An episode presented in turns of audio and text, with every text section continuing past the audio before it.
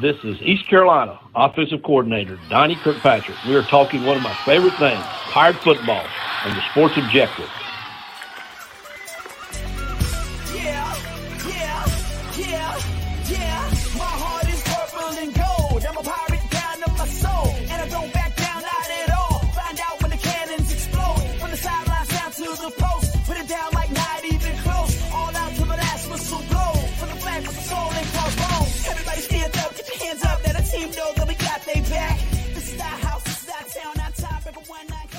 About those friggin' pirates? Welcome into the Sports Objective. I'm Dave Richmond along with Kyle from LaGrange Barber. How are you, dude? What's going on, man? Tired, tired, tired. I don't know if I'll make the whole podcast tonight, but I'll at least be a part of it. A uh, lot going on in the world of college football with trying to keep up with all this realignment stuff and work a job. It's just tiring. One of our favorite guests wearing a pirate hat. You know, we got to love him. That's why you came on tonight. Matt Semenza I know one thing you're a happy camper because your wife, Chrissy, who went to Florida, she's happy because you have a guest home from Gainesville, right? Oh, yeah. You know, I've kind of like adopted Florida, the Gators, is like one of my favorite teams, you know, like a distant second to, right? third to my Pirates. You kind of have to to keep the peace in the house. But uh, I always love talking SEC football, specifically Florida. So happy to have JC on tonight. Yeah. By the way, the uh, you you better not pick Florida State. I'm just saying. I, I just have a feeling that. Oh, are you kidding? I'd be I'd be living in the shed. yeah. And with us tonight from the Pod Up with Shane Matthews show on YouTube. Does a great job, Johnny. JC, how are you, man? Yeah, good to be with you, Dave, Kyle, and Matt. Thank you guys for having me. I love being on on the program here, and uh, you know, it was on I guess this time last year, and I was very pleased to be able invited by Bubba Rosenbaum to come on board. So, you know, it's that time of year, guys. We're getting ready. I told you he's a super fan, so yeah. I'll make a point to when I'm getting ready, shaving or whatever I'm doing in the mornings, and I got kids to get to school, to elementary school. I'll make sure to watch and listen to you guys. But I enjoy the program. For those that don't know, I'm gonna give you a chance before we get dive into football. Tell everybody about the show. Shane Matthews, of course, one of the great quarterbacks in Florida history with the Gators? Well, Shane, uh, Shane and I go way back. We go back to the '90s. I was the television, I was the ABC Sports affiliate, uh, sports director down here in Gainesville, and I met Shane as he was named a starting quarterback for the Florida Gators under Steve Spurrier in 1990, and uh, we had a, a, legendary run through the 90s. I was very fortunate to be able to cover the Gators in the University of Florida, working here in Gainesville for that ABC affiliate down here, and. Um, you know, it was it was a lot of fun. I didn't get paid much money, didn't make much money. It wasn't about the money, that's for sure, in this market. But we had a good time, and you know, Danny Wuerffel, uh, Rex Grossman, um, Shane Matthews, those guys, those guys were fantastic, and it was easy to cover them because they were always in a good mood because they always won. And um, the first year they they played in the 90 in 1990, they they actually won the SEC on the field, but the conference or the NCAA took it away from them because they were on probation. So that's how it got started for me, and that's how I've uh, come to know Shane for about 33 years now. And we go on Monday, Wednesday, and Friday on Pod Up with Matthews in the morning. Um, I'm on Monday, Wednesday, and Friday. He's on Monday through Friday at eight o'clock Eastern. No doubt, and uh, we're we're excited to have you on. As far as man, uh, this college football realignment is is going nuts. It's going crazy. I have an analogy I want to use, and I forgot to use it the last show. So I want to get y'all's take on the college football realignment. Uh, I don't know how many kids play uh, board games. When I was younger, I played the board game Risk, where you're taking all over the countries, You're taking this country, you're taking that country. And I feel like we're doing that with college football. It's like the Big Ten is the richest getting richer. They're saying, okay, we're going to take Oregon now in Washington, and you look at the the Pac four. I guess it is now. I mean, I even heard the ACC is going to try to take those four reigning schools, which nah, ACC just looking at two of them. At two of them. Cal and Stanford. They haven't got any interest in Washington State and Oregon State. Well, they, but if they do that, I have a question for you guys. I've been dying to ask all day. Won't that mess up the grant of rights because it's a new contract? Well, there would have to be an agreement that if they they they invited them, they would uh keep the same grant of rights agreement. Um, I'm assuming. I, I don't know what's going to happen with that. It, it's it's nuts when you really look at that. Um, I, will the ACC take throw a lifeline to Stanford and Cal? Would it be football only? Would it be all sports? I, am guessing football only. Um, you know, who knows? I, I, I, don't know. I, I, could see Cal, uh, Oregon State, Washington State end up in the Mountain West, and Stanford going independent. Um, I, I'd like to say they were all four coming to the American. I know we're, Aresco, Mike Aresco is trying to make that happen. I don't think it's going to. I hope it does. I don't think it will. Um, I don't. It's interesting to see how this plays out. As far as the pay, as far some people still think the Pac-12 is gonna, those four are gonna survive and take teams from the Mountain West and the American. It's just not gonna happen. It's they have their TV deal ends this year, so they that was the difference when the Big East got rated, and you know what became the American. And they were on us with a couple of teams. They still had years on their TV contract. They've got no TV contract. Up this year. There's none in place. You know, whatever they had negotiated obviously is off the table now because there's only four of them left. Um, and there's no exit fees coming their way because the TV contract's up. So there's literally no exit fees. So I, I don't think that conference survives. I, it's going to be interesting to see where they go. I, I don't know, man. My my gut tells me Stanford will either end up in the ACC or independent in some way, shape, or form. Maybe Cal, Oregon State, Washington State to the Mountain West, and maybe Cal to the Mountain West. I, I don't think you're going to see Stanford in the Mountain West. I think they go independent before then. Yeah, I don't. Yeah, I don't think for those schools. Maybe I'm wrong. I know desperate times, desperate measures, but the American is better than the Mountain West. It, it, it is, but it, there's going to have to be some serious money offered by ESPN for for that to happen because they would, you know, the travel cost. Um, so I, it, it, ESPN is going to depend on how bad the ESPN wants to help the American out and get that West Coast content uh, for that to happen. Well, you have West Coast. You'd have uh, from noon all the way up to what ten o'clock at night. That ten o'clock window. I mean, you have games all day long. Oh yeah, I mean, I would be in favor of it, but I just uh, the the ESPN is going to have to pony up for it to happen.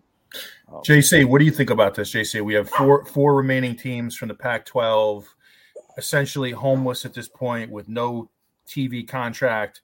Yeah. What do you uh, what do you think of this situation? Like, do you, do you, have any thoughts, or do you see anything happening with this? I I, I think they're screwed. I mean, they're just screwed. they're screwed. Yeah. I mean, the thing is, right now, um, they're in shock. They got to figure out. You know, Kyle mentioned the AAC. I, I mean, okay, I, I could go to that, but it's all about you know think about these spring sports. I don't know what they're going to do about those non-revenue sports, Matt, because uh, what are you going to do? You're going to have the volleyball team travel from Pullman, Washington to Greenville, North Carolina, and take their chemistry lab. No, no, uh, you got. There's a couple options there, JC. What, what you could do, yeah, eh, eh, it, it, eh, if you added those four, that would put us at um that would that would put the American at um at, at 18, and then if you get say San Diego State and Boise from the Mountain West, that put us at 20 oh. and ha- ha- half of our schools are in Texas. Yeah. So to me, what you do for football, it, it, well, football's not so important because you, it's easy to figure out.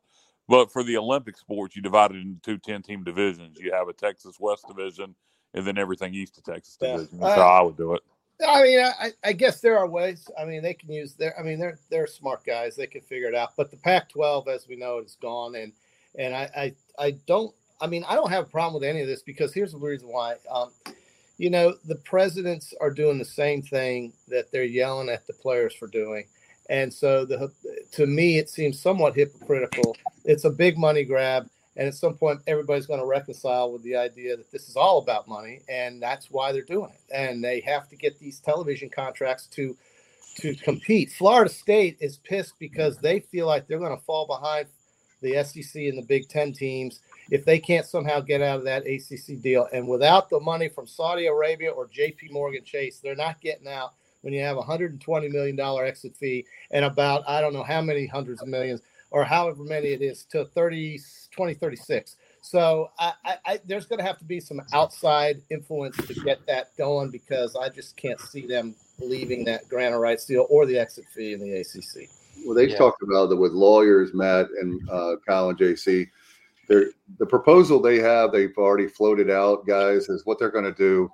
Is, uh, it's going to be, you know, when lawyers get in a room, they're going to negotiate. It'll come down. The question is, how much would it come down? But they said what they're going to do is they're going to give 400 million. It's 40 million a year for 10 years. Would the ACC take that? I don't think they would take that. Because I heard 300. I heard 300 million. Oh wow. Well, uh, first of all, let's remember this too. At Florida State and Clemson are making a lot of noise, but has anybody invited them to their conference yet? I, I mean, we don't know if they have or not. I mean, we're talking about them being uh, wanting to get out, but where are they going to go? Nobody's, I, to my knowledge, has even come to the table. Well, I don't think so, you can invite them because of that grant of rights. Yeah, you can't. I mean, they don't own their rights to their home games. They can't go. It's it's it's just the way it is. And so you're right. It's going to have to take another financial incentive.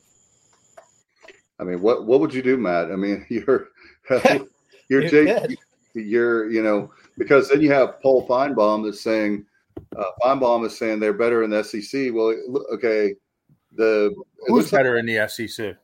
Florida State and Clemson. Paul Finebaum thinks everything's better in the SEC.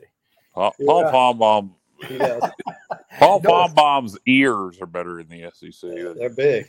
Uh, I, mean, I uh, he thinks uh, that the world begins and ends with. Now, no offense, JC, we love the SEC, but no, Fine no, we Bomb, really don't. I like, I like, Fine Finebaum drives me nuts because if you listen to him, and I know he gets paid by the SEC network, all that, but he, um, you know, you would think that there's no other football in the world. Finebaum's a complete clown. He's all no, an act. No, look, here's the thing. He started out the, the reason why he's uh, SEC centric. Hey, he started out Birmingham radio, yeah. Right, and so and he's on the SEC network. Yeah, he's a client. So why why am I going to talk about most of the stuff you're going to talk about? You're you're simulcasting a show. Not that I'm here to define. He can defend himself, but he's simulcasting a show. Oh, he's smart. He's smart. He, but he's a clown. How's he a clown? Oh, because well, he says stuff. He, ask him about East Carolina football. If he if he would know his hid from his ass. That's why he's a clown. He, he doesn't know anything but the SEC. He, he's right. not well versed. He he, he you, you ask him ask him off the top of his head what East Carolina's record was last year if we went to a ball game. See if he knows. He he, he knows. I tell you knows. one thing. I would love to. I would love to have Kyle from the Lagrange call in. You are a legendary caller on Pirate Radio yeah. on the fifth quarter. Why don't you call in the show because I have no interest. Kyle, in Kyle, Kyle wouldn't sit around and wait for five hours to get on either. Kyle, exactly. Kyle's You're damn got, right.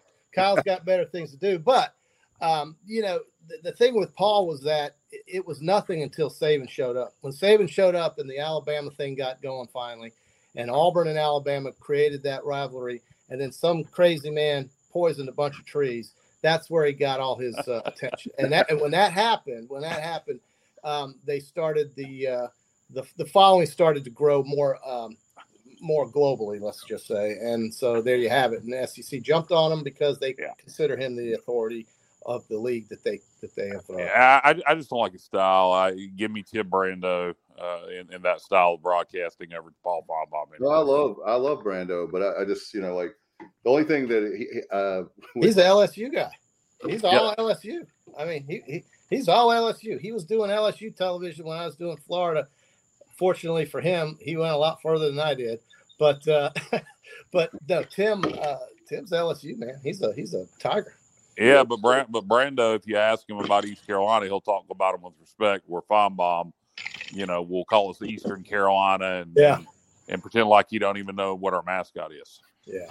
Well, he he actually had a, he had a guy on today that was uh, very complimentary of. Uh, he talked really highly of obviously Pat Dye, and he talked highly of East Carolina and all the big wins before Pat Dye came to Auburn. And maybe it's because of that, but he was speaking highly today. I listened to his show that, and uh, he was speaking highly, or his guest. No, he was about how we at East Carolina we've won a lot of big games, and it started with he was talking about Pat Dye, and then he he did talk about that, and he he jokingly said that uh, when he was a young reporter, when uh, when Pat Dye came to Auburn, he said somebody asked him, you know, how long is it going to take before you beat Alabama? He said sixty minutes. um, but anyway, he uh, uh, not the only thing I don't like is when he you know, the the arrogance of uh, oh they have a cupcake schedule with Michigan and they're easily going. They don't even need uh, you don't even need Harbaugh on the sidelines. I guess what they could do is just have no coaching staff because you need to go ahead and give the trophy to Michigan because they're automatically going to win the national championship. Yeah. Um, if I'm Harbaugh, I would hate the fact that okay, when they have success and then all of a sudden Um, everybody's just saying they're the anointed one. They're going to win the national. I've heard so many talking heads. I'm like, we haven't even played one down at college football. We have no idea in reality who's going to win. Well, they have they have to talk about somebody. You know, uh, they, they could talk Georgia. That's old hat, and quite frankly, I think as we'll get into JC, uh, probably knows a lot more about Georgia than I do. But I think uh, you know when, when you uh, when you lost Monken uh, I, why in the world bring back Bobo? I just do not like that decision. Yeah. JC, let's uh, we'll, we'll, get into Florida. What do you think about that decision? The Bulldogs bringing in Mike Bobo as offensive coordinator. I don't uh, like yeah. that at all. I know I was surprised by it. Kirby and he must have something uh, to surprise us with. I'm not sure. I think it just the coaching world is so small, Kyle, and I, I to me it's it's just uh, it's just where they're comfortable. I think Kirby, you know, I can't really second guess anything he's done thus far, though, Kyle. I mean, he's he's been very you know very successful to this point, and uh, you know Georgia before Kirby really was not, and they couldn't beat Alabama, and they just didn't have the the the they didn't have the it factor to win these close games under Mark Richt, and um, so I can't really second guess what Kirby does. But yes, I like you. I, I was surprised to see that hire, but I'm not surprised that uh, Georgia is picked to finish, uh, you know, number one in the East for sure, and maybe even in the conference right now by the media. I think Monken's way undervalued as an offensive mind, and uh, I, yeah. I, don't think people. I don't think people are are taking that loss. Him him, him going to the NFL from Georgia, and then them bringing him up. I think it's gonna. I could be wrong. Maybe I'm wrong. Uh, I, I just I think Georgia's to take I mean, not a huge step back. I don't think they're going to go seven five. Well, but I, I, I, don't. I don't. I, think they're going to take a step back this year. I, th- I think that losing Monken and then I, am gonna I'm gonna make a bold prediction here, and I have nothing against Mike Bobo as a person, but I bet you Mike Bobo's one and done at Georgia. What uh, you know? Have you had a chance to look at that schedule? I mean, that schedule that they have is just so so lame. Uh, and I'm not blaming them, but they uh, have uh, no. what is their what is their non? Obviously Georgia Tech. What is the rest of their non-conference? Their non-conference schedule is isn't even worth mentioning. You've got Ball State, you've got you've got you've got um, uh, I mean Tennessee State or Ball State or somebody like that. You've got Georgia Tech at the end of the year, but their first real true road test is in November at Tennessee, and anything can happen by the time they get to that game. But honest to God, if you pull up the Georgia the Georgia schedule this year, it is it is really easy, and I I can't I can't imagine them not just having their way with everybody up until that Tennessee game in November. But um, yeah, the East is what it is. I think the surprise that we're all living with where I'm at, where I'm at, where I'm at right now is that Chris Doering, a former Florida Hall of Famer, has the Gators sixth in the East. He picked them sixth, and for some reason he's got this love affair with the Kentucky Wildcats and he's got them second. And I know Devin Leary is going to have a, a, a, nice run there, but uh, but let's be honest. I mean, uh, Florida six. If you went to Biloxi or Vegas or anywhere they allow sports gambling, you can get the Florida Gators at over five and a half wins right now if you like money. And I I mean they had an awful roster last year and won six games, and that's not acceptable. But it's over five and a half. So if you like money, send somebody down to Biloxi and go ahead and throw what you got on the Gators over five and a half. I can't imagine them not winning five, six games this year. Shane thinks they're going to win eight. I don't see that, but maybe they will. I don't. You know, we'll see. They're unknown right now. Hey JC, I'm gonna. We all we have to do is drive up to Portsmouth now. The college, oh, Portsmouth, they're right across. It won't be, and we have sports gambling starting next year in North oh. Carolina. Oh. Oh, fantastic! Well, they the, uh, the world. the idiots here in Florida uh, still will not. Uh, we haven't figured out how to do that yet. The Indians want it, but they don't want to share it with the other companies. So we got a big problem down here in Florida. Can't do sports gambling. It's unbelievable. Third most populous state in America, and you can't do mobile sports betting. I went to Illinois three weeks ago, and I had all kinds of fun on my FanDuel. I can't even breathe sports betting down here in Florida. It's unbelievable. That's amazing. I thought you. I just assumed you guys would no, they got the damn horse racing, the dog racing, and all this crap. The highlight down there. They got such garbage down here to, to gamble on lotto. I mean, dear God. And yet they can't figure out sports betting. I, you Johnny delivers, baby. Well, all the Jewish guys from the north got that pari-mutuel wagering crap booked down in South Florida, and they kicked the Indians out with the Hard Rock. They tried to open an app last year on the Hard Rock app, sports betting app. We were all having fun for about three weeks, and then some crazy federal judge or district judge or whatever she was shut it down.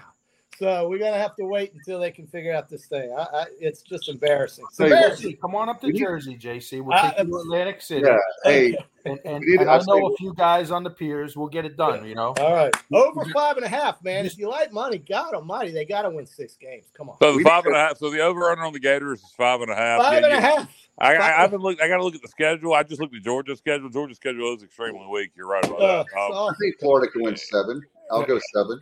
That's what I said. I said seven and five. Shane's got eight and four. You got a couple of nine win guys, and then you got Chris Doering. well, all you got to do is go six and six to get the over. Right, So, that's it. I mean, come on, they did six and six with a garbage roster last year. Yeah, they couldn't think stop seven. anybody. They're the worst do, defense. do y'all play? I'm, I'm assuming you guys play Florida State last game of the year. Yeah, Florida State's always. I mean, that. you, you literally you literally can take Georgia and the over, excuse me, Florida and the over, and then if you guys are are, are five wins and needing to beat Florida State to go six, Yeah. bet bet Florida State for that game, and you, you're going to win either way. You're gonna win every, either way, Kyle. So that's exactly right. You've got you've got really three patsies: Vanderbilt.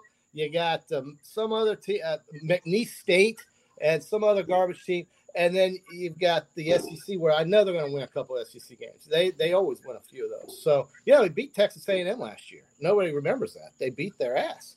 So I don't know. We'll see. We'll You see. talk about I, a, I think a- I think a lot of people are beating Texas A&M. last well, well, I Yeah, mean, even App State, JC, App What? State. baby.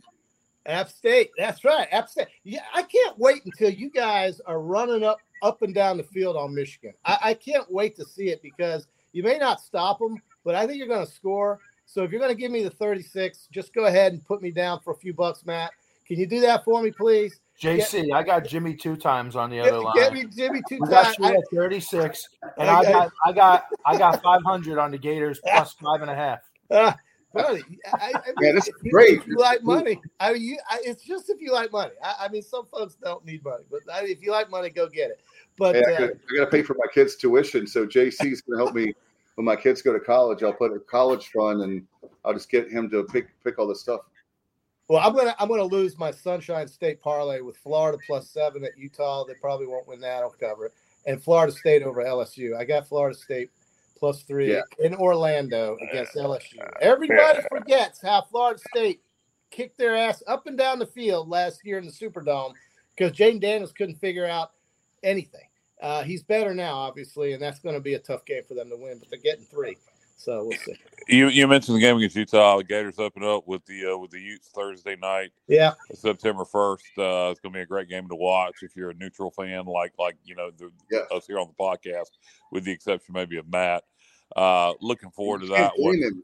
He's he's got to put up with Chrissy. Yeah, that's what I just said, with the exception of Matt. Like, it's- or, uh, so, uh, uh, what do you think about that game? I mean, obviously, traveling Yeah. the, the the Utes got you guys in Gainesville last year.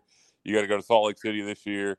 Um, do, do, you, do you think the Gators can go on the road and and, and, and I guess Eric, what, what's the spread in that game? Utah slight Look, favorite. yeah. No, uh, Utah's a seven and a half point favorite. Okay, and my little parlay has Florida State and Florida. I don't know if I like that. It really just depends on Kyle and Matt and Dave. It depends on Cam Rising. You know, he busted his ACL in the Rose Bowl, and they lost to Penn State. If you think about it, that's January, and we're going to August 30th at Salt Lake City. I can't really, I can't really say for certain that he's going to even start in that game. I mean, Right. think about it; it's eight months, and and what kind of practice time are you going to get throughout August? So it's really seven months with a torn ACL. I don't know a lot of guys who come back 100% or even mentally from a torn ACL in seven months. But having said that, Utah's got a fantastic defense. We don't know what Florida's going to be able to present other than a massive offensive line. If it's any good, I don't know. But they'll run the ball and they'll try to keep the score down. And Utah's good on defense. It's going to be a very exciting. I'm going to go. I'm going to be at Salt Lake for that night. I, I can't wait to get there and play some golf at the promontory and just see what it's all about in that part of the country as they uh, play the Florida Gators on August the 30th. So I really like. Yeah, I mean, one thing about them, one thing about Utah is when Cam Rising is healthy, when he's Oh he's man, playing. I mean, they're completely different. He's the heart and soul of that team. Yeah. I'm a big fan of him. He just—he's got a swagger he plays with. they should have beat Florida last year. You know, they had the ball first and goal, fumbled it in the end zone, turned it over. At the end of the game, they had the ball, first and goal, plenty of time. Verizon threw a pick Yeah. in the end zone. They had two chances to score. They should have. If they score one of those two chances, they beat the Gators, but they didn't, and Florida won that game. And uh, then Utah went on to win the Pac-12. Yeah, Yeah, you, you, you, you're correct. Actually, I spoke. I misspoke earlier. I said that uh, Yeah. they got you last year in Gainesville, but uh, you guys actually won that game. I remember that now. Utah had every opportunity to and couldn't get it done. That's right. They they turned the ball over twice in the end zone. But Rising's a real deal. The, the tight end's real deal. Their defense is, is stout. The coach is excellent. They'll have 65,000 fans in Salt Lake. It'll be great. And that'll be, you know, right before you guys run Michigan out of the building at 12 o'clock on Saturday. I Yeah, I can't. I can't wait to call Kyle and um, said, "Dude, you could have been here with us."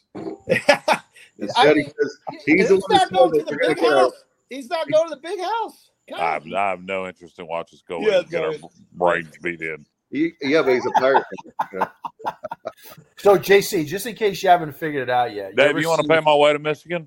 I'll, I'll go. You ever see? Uh, I don't know if you ever watch Hannity or, or, or some of these political shows, but like Yep. Mhm. you know how they'll have like you know Hannity will have a guest on and they're you know they just argue back and forth all night. Yeah. this is Kyle and Dave. They don't agree on much when it comes to sports. Well, they love their pirates. They love their pirates. They- and, uh, They do know, agree on that. They do. and agree. we agree on music. We, for the most part, we agree on music. Pirates should have beat the damn Gators down here. We, you had us down here. Yeah. What was it? Yeah, 2014? yeah, 2015. Um, 2015. yeah. yeah, if we'd if we'd have had a quarterback, we We would have a won that quarter- our quarterback went down. What was it, guys? The week before the season with Ben. Uh, it was about two. It was about two Yeah, weeks but- before the season. weeks where it was really Oh, I'm sorry, Dave. I didn't mean to cut you off. No. Man. Uh, I was gonna say Blake Kemp, right? He played his ass Yeah. off. that He night. did. He played So- well that game. He played up to his abilities. Threw a pick at the end. Yeah. Down to the Let me- red zone. But uh, we, we Yeah. almost beat the Gators. It- Well, this Michigan team's a little bit better than that Gator team was. Yeah, a little bit. Uh, just a little. Just a Let little bit. Let me tell you a quick story, guys. JC, you'll appreciate this. So I was at that game in 2015 with about 40 Gators. So we all we had a big tailgate party. Yeah. We went to the game. They talked trash the whole. We're going to kill East Carolina. This and that. I stayed quiet. Yeah. I stayed quiet. First offensive possession of the game, we threw a deep fade route oh, yeah. to the left corner of the end zone for a touchdown. Yeah. I lost it. And then at the very end, at the very end, we're driving down the field. Yeah. with You shoulda won. the game. The quarterback fumbles I the know. ball, right? Kyle, did I have that right, Dave? He was, it was a pick or a fumble. I, I can't Fumble. remember now. It was a fumble. It's a fumble, yeah. Twenty yard line. Oh, Well, what are you gonna do? What are you gonna do? I mean, Hey. it's, it's just one of those days. But they played their their hearts out, and you know they're always tough. My first TV job was in Hattiesburg, Mississippi, and I covered Ah. Southern Miss. Brett Favre was the quarterback for the Golden Eagles, and one of the best games that came to MM Roberts Stadium was the East Carolina game, and it rained like hell. But I was there, and it was fun to watch. Jeff Blake versus, versus, versus Brett Favre. Yeah. Two, two NFL quarterbacks. We got comments and questions tonight, and let's go here to Kenneth, who says, "Go Pirates and Gators." ECU undergrad 04 and at UF grad in UF in grad school now. Lifelong UFN, have family in Ocala. Oh, cool. Well, that's awesome. Yeah, Ocala is a great place. Marion County is booming down there. They like business in Marion County, whereas the liberals in Alachua County do not. But having said that, uh, it's good to know. Uh, good to have you with us, and I, I'd certainly. Uh, everybody has to remember that the one thing I get a lot of grief about up here is Florida is my graduate school. I actually went to Alabama, and so so I get it from all angles, but they haven't really said much since 20, 2008. So I've been okay so since then. So, so is your allegiance first to Bama? Or, Oh, I- oh, it's it's Alabama. That's my alma mater. But I did graduate work at UF, and, and that's where I started the TV business. And my whole family is Florida Gator grads. So I live in Gainesville, born and raised, and I, I guess I love the Gators too. So And you gotta love Shane Matthews, right? You Shane is something. He's something. I've known him for thirty something years, and he's um, he's the same guy he was back then. Very low key, but he knows football and the offensive side of the game as what as good as anybody. I've talked to so many people in the business, and and he is he is very bright. They gave him a color a color commentary job here. He coached in the uh, what was that league that just got done that the Rock runs the uh, XFL. XFL. XFL. So he was the OC for the worst team in the league, but they had one of the better offenses statistically, and that was the Orlando uh, Guardians. So um, he's he does well. He does well, and he knows his, his craft, and that's that's about the extent of it. It's gonna be J- fun. JC, so who, I got to give you a hard time about one thing. All right. Go ahead. Go ahead. Go ahead. You do have one massive cupcake on the schedule this year. Oh. And I mean the cupcake of all cupcakes. You ready? Mm-hmm. The Charlotte 49ers. The Charlotte 49ers. That was the other one. 49ers. You got one of the best coaches. You got one of the best coaches in all of America in his mind. Coach yeah. I don't know a damn thing about the 49ers. Neither does anyone else. Yeah, that's right. For, except they're going to take a check, and they're going to take a check and and uh, you know run out of town after that game. Um, October 21st, we're playing them, and that dude is already talking all kinds of smack. He's on you. It's an yeah. in-state rivalry, man. In-state rivalry. They, they, want it to be. You know what? I'll, I'll, I'll actually give him a little credit if he's doing it for the right reasons if he's talking trash to East Carolina and App State and pumping his chest and banging on podiums and creating enemies, if he's doing it strategic, I can't say that word, strategic, strategically as a strategy, if he's doing it as a strategy to, to, to get interest for Charlotte 49er football and to create rivalries with East Carolina and App State, then he's a genius. If go. it's his natural personality, then he's a complete idiot. I'm not sure which one it is. I, I, that's what I keep telling people. I'm not sure if this. This I guarantee you this. He will either be the kind of coach that wins eight or nine games in his first year, or he's going to go 0 and 12. There's going to be very little in between. He is the Rex Ryan of the AAC. I'm telling you, Rex Ryan. He he smells and reeks of Rex Ryan. You know, he's going to give you all these things. We're going to win the Super Bowl. We're going to do all this stuff, and and it's well, but you know what? He kind of also reminds me a little bit of Jim Leavitt. And Jim Leavitt was is a, I don't think he ever got the credit for what he did at South Florida building that program, and they haven't been the same since they fired him. Um, and so that's what scares me. Great coach. They fire every coach at USF, including Skip. Yeah, I know. I know. I don't know why, but Alabama's actually playing USF in Tampa this year in the third weekend of the season. I have no idea who got that, uh, who had that idea, but we're going to try to make both games. That one in the afternoon. Come back. recruiting, JC. I guess. I mean, Nick shouldn't have much trouble though. He doesn't have much trouble in South Florida. But um, you know, Leavitt, you mentioned Leavitt, Kyle. I think they were number one or two in the country after they beat FSU for about a minute and a half. Yeah, they, they were right up there. they, uh, were close. Were... That's as good as it got at Southern at South Florida. That's yeah, you know, he, he, he took them to a bowl game every year. Yeah, they just, they yeah. they thought they thought they could do better, but they have not reached those levels. They had a brief little. No, was it was it was it uh was it uh who who the hell was was it Strong? Was it Charlie Strong? Somebody had a brief little run there. Willie Taggart. Taggart had a brief run there that was successful, but it didn't last long. No, no, no. Strong no. was there too. Uh, yeah, but he was a disaster. Yeah, huge disaster. Yeah, but J- telling you, like this is the last three coaches they've had. Am I wrong on that? The last, the last two, Taggart won there. He left and went to Oregon and then Florida State. But that's right. The, la- the last two have been the last two, two. Okay. Yeah. It feels yeah.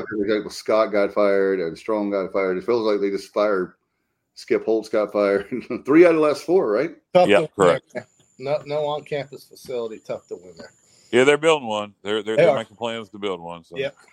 They're raising something like 250 million, guys. 200 million, 250 between they and uh, I was going to say Vegas. God, they and Memphis are raising a lot of money. Um, our it's uh, dwarfs our 60 million we're raising right now with Pirates Unite.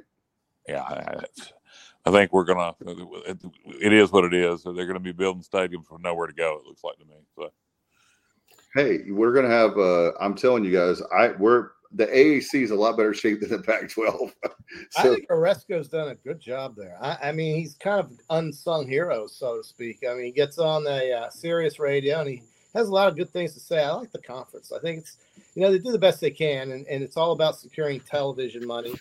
And I don't know what the what the payout is per school in, in East Carolina's conference. Million. Uh, how much? Eight million. million. Yeah, that's. T- I mean, yeah. Compared well, to the SEC, it's nothing compared to the rest of the group. It's actually the highest of, the, of all the Group of Five conferences. Okay. Not even. So, so that's, that's, sad. I mean, that that's just that's just it, reality. That, that yeah. just shows the, the, the difference of haves and the have-nots. And and you know, when I hear Florida State whining about what is it, 20, 30 million a year from the ACC, 40. I'm like, you know, shut the hell up.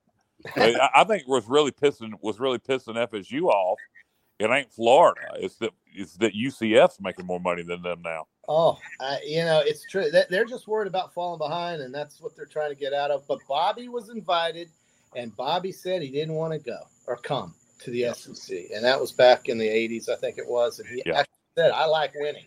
He said, "I don't want to go. I like winning." So, there you thanks, go. Bobby. Yeah. They got, hey, they've got a great coach now in Norvell. I really like him, and I know he. I was glad when he left Memphis to. yeah. yeah. See, Norvell, guys, he's the classic example in college football of, you know, a coach needs a few years to get the program, you know, on the right track. And Norvell, prior to Florida State, he came from Memphis. He did a hell of a job at Memphis. He really did outstanding job. He's a he's a great. If you watch him, like if you really watch him, he's a great play caller. But uh, after his first year at Florida State, they wanted to run him out of town. Yeah. And uh, and then things were even shaky his second year. But I kept saying to people because I'm just a believer in the guy. I said if you stick with him, he's gonna it's gonna pay dividends. And you started to see it last year. They had a good season, and I think he's got that thing back on the right track. But he's it just from a pure offensive play calling perspective, I think he's among the best. I really do. No doubt. And uh, you look at Napier. I pray that they will are Florida fans are they, are they patient with him because he's a uh, great uh, coach? I, I, they are. They like his organization. They they had a practice on Saturday, um, and it's it, it was they let the fans come in. Uh, first time this has happened since I think Muschamp in 2014 that they actually let fans come and watch in the stadium to uh, just a simple practice. And so he's he's uh, trying to you know trying to get on people's good side, keep the honeymoon going but six wins won't won't keep it going. And so he knows that. And I think this roster is completely different, absolutely 100% different. Well, there's a couple guys, running backs, but the wide receivers are different. The offensive and defensive lines are different. The front seven's going to be different. The quarterback's going to be different. Everything's going to be very different with this roster. And so if he can get to eight, that would be a uh, a hell of a job. What's the uh, what, what are your to get to eight? Yeah. give me your key must-win games if you're uh, going to get eight. I think you have to beat you have to beat South Carolina, Missouri, and Kentucky. You have to beat those yeah. three. You're going to beat Vanderbilt. I think, even though Vanderbilt uh, beat them pretty badly up in Nashville, they'll be coming down here this time.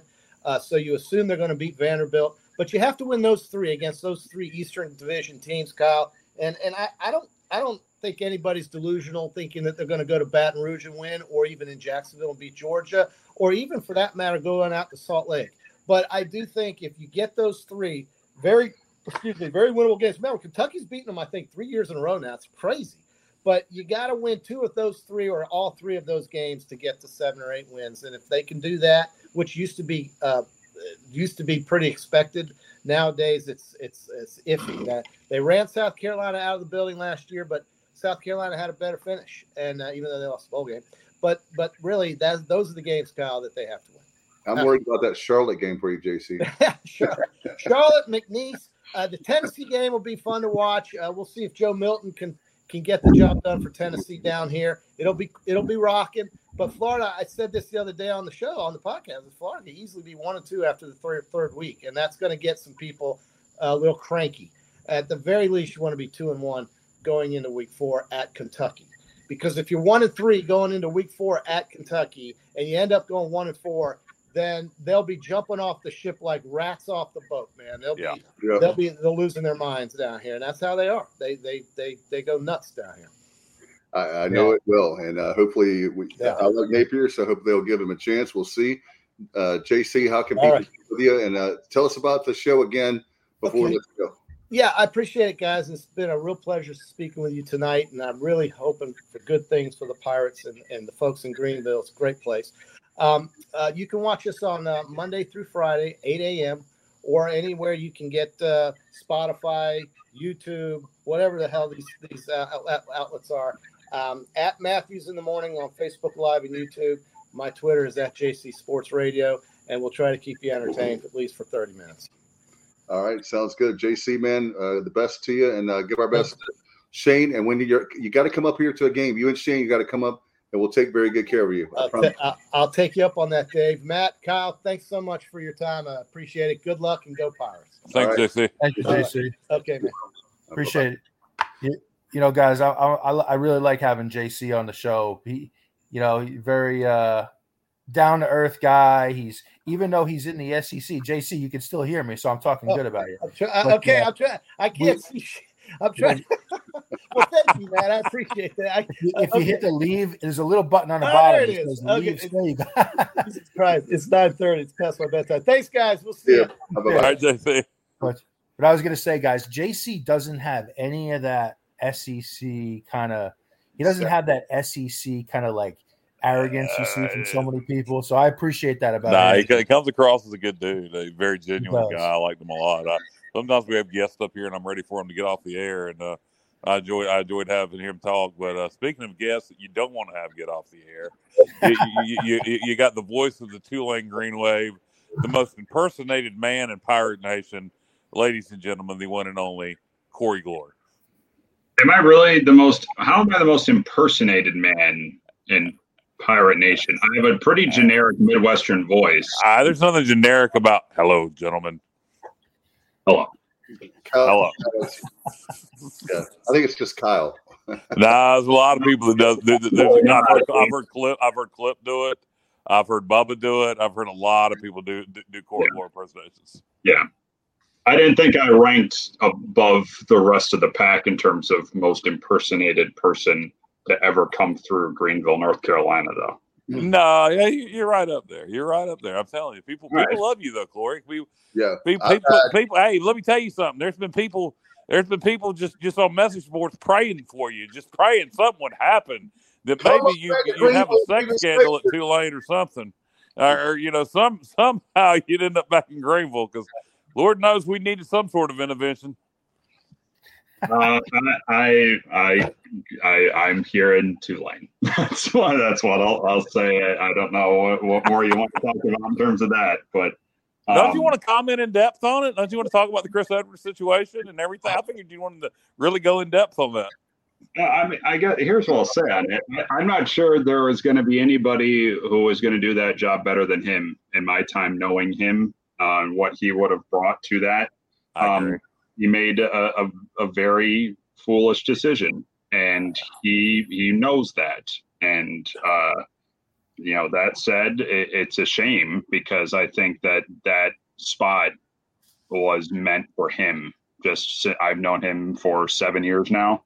Um, to me, that was the no-brainer hire, um, the no-brainer person to take over that spot. Um, I, I didn't know what um, what led to that. I certainly know now. I, I had thought for since I known him that he had been a graduate, um, but uh, you know he, he he made that decision. He is owning it. Um, yep. and and now it's uh, it's it's kind of getting pushed down the road a little bit with what happens there. But um, no, it, it's a real shame because he he was the obvious choice for that seat. Um, and I think he would have done some great stuff with it. Yeah, I like Chris Edwards too, and I, I, you know, I'm joking about it. I was sad for him when it happened. I was really frustrated with with, with the everybody involved. I was frustrated that that he, you know, I don't know how he thought he was going to that was going to work out for him. You know, at the school, saying he graduated from the school that hired him and then you know the the the the people that Playfly. I don't know how they missed that. I don't know how Gilbert missed. I, I was just confused on the whole situation. But you're right.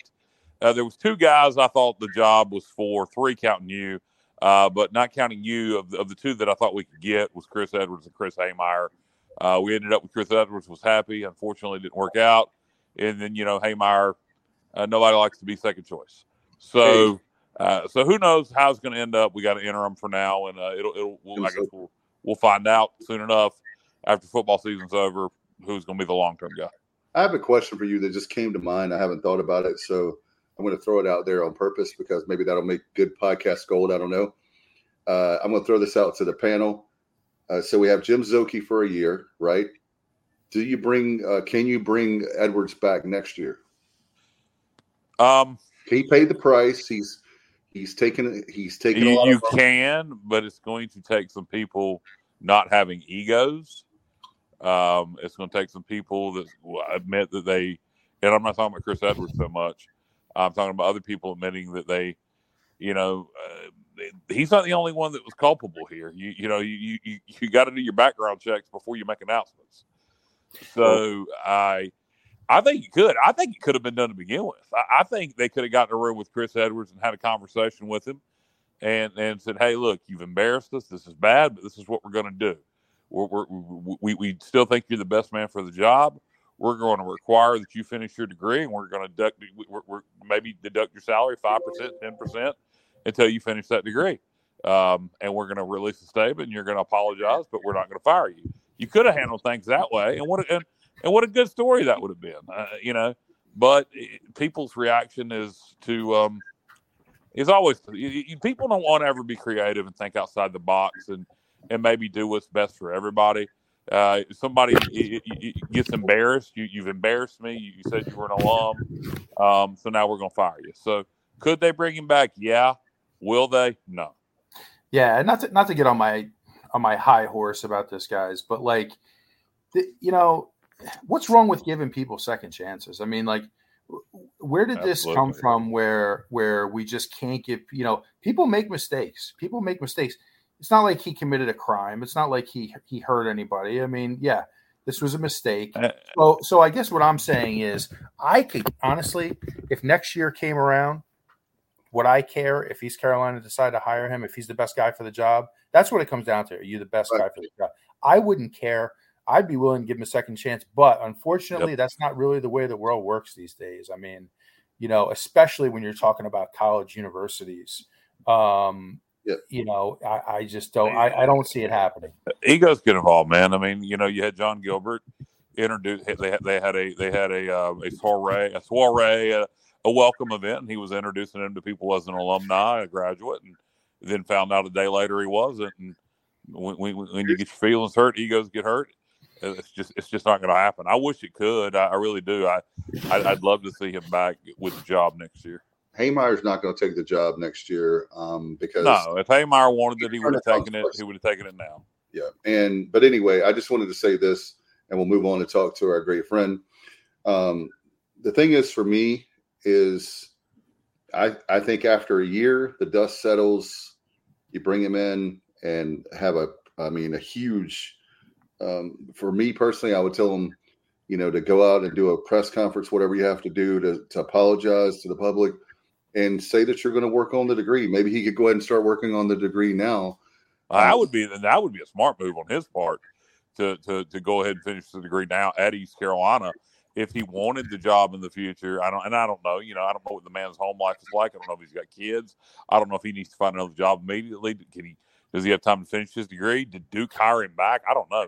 Uh, Corey, do you know? Did, did Duke hire him back as for baseball, or is he completely without a job? I haven't heard what's happening there. Uh, I've had a, I've had a, a, little bit of chat with Chris since everything happened here, and I'll keep that between us. Right. But um, no, I don't know where things stand with with that.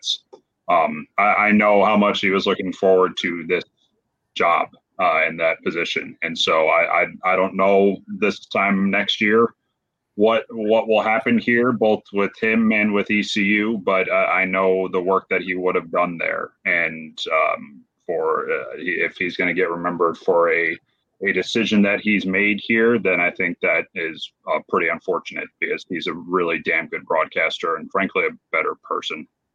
Yeah, no, and here's another thing, guys, that I heard, and I don't know because I wasn't a part of the process, but I was told because people said, of course, they're judging him, and I'm going, we've all embellished. I know it's a lie. I'm not trying to get in there, but I was told that they said the requirements for the job is a four year degree. It was. It was part of the requirements. Um, but I don't know. I, I, guess you're saying there you're put in a situation where you're forced to lie. I, I, I don't. I don't know. I you anyway. know who knows. I like Chris a lot, so uh, I'm not one a guy to bash. No, I, I, think all four of us would be perfectly fine with him uh, being brought back as the voice of the Pirates. He's a guy, Corey, that you like you. That um, I know you're young, and uh, I know how much you love East Carolina. now I'm getting old. Oh, whatever. Um, but you're a guy. What I'm saying is, you're a radio guy. You're a guy that could stay at a school like a Tulane for a long, long time if you want to. You've got New Orleans. That's what I told people. You have a single guy. He's young. He's in one of the best cities in America. Great university in Tulane. You know, as much as I want you back, I totally get it. You know, and you gave us a great uh, great time. As a matter of fact, uh, I miss having the interactions uh, with you uh, uh, with the baseball games, and a lot of fans do. But I know how happy you are at Tulane, and personally, I don't blame you one bit for staying at Tulane. You know, because that it's a great school. You just won uh, the Cotton Bowl. The basketball is great. I'm sure baseball will be back up. So calling all the sports, and you're living the dream, man. The only problem I have right now is that it's been 100 degrees every day for two straight weeks. And it, it's killing me down here. Outside of that, like I, I am very I I mean it when I say I'm, I'm deeply happy where I am.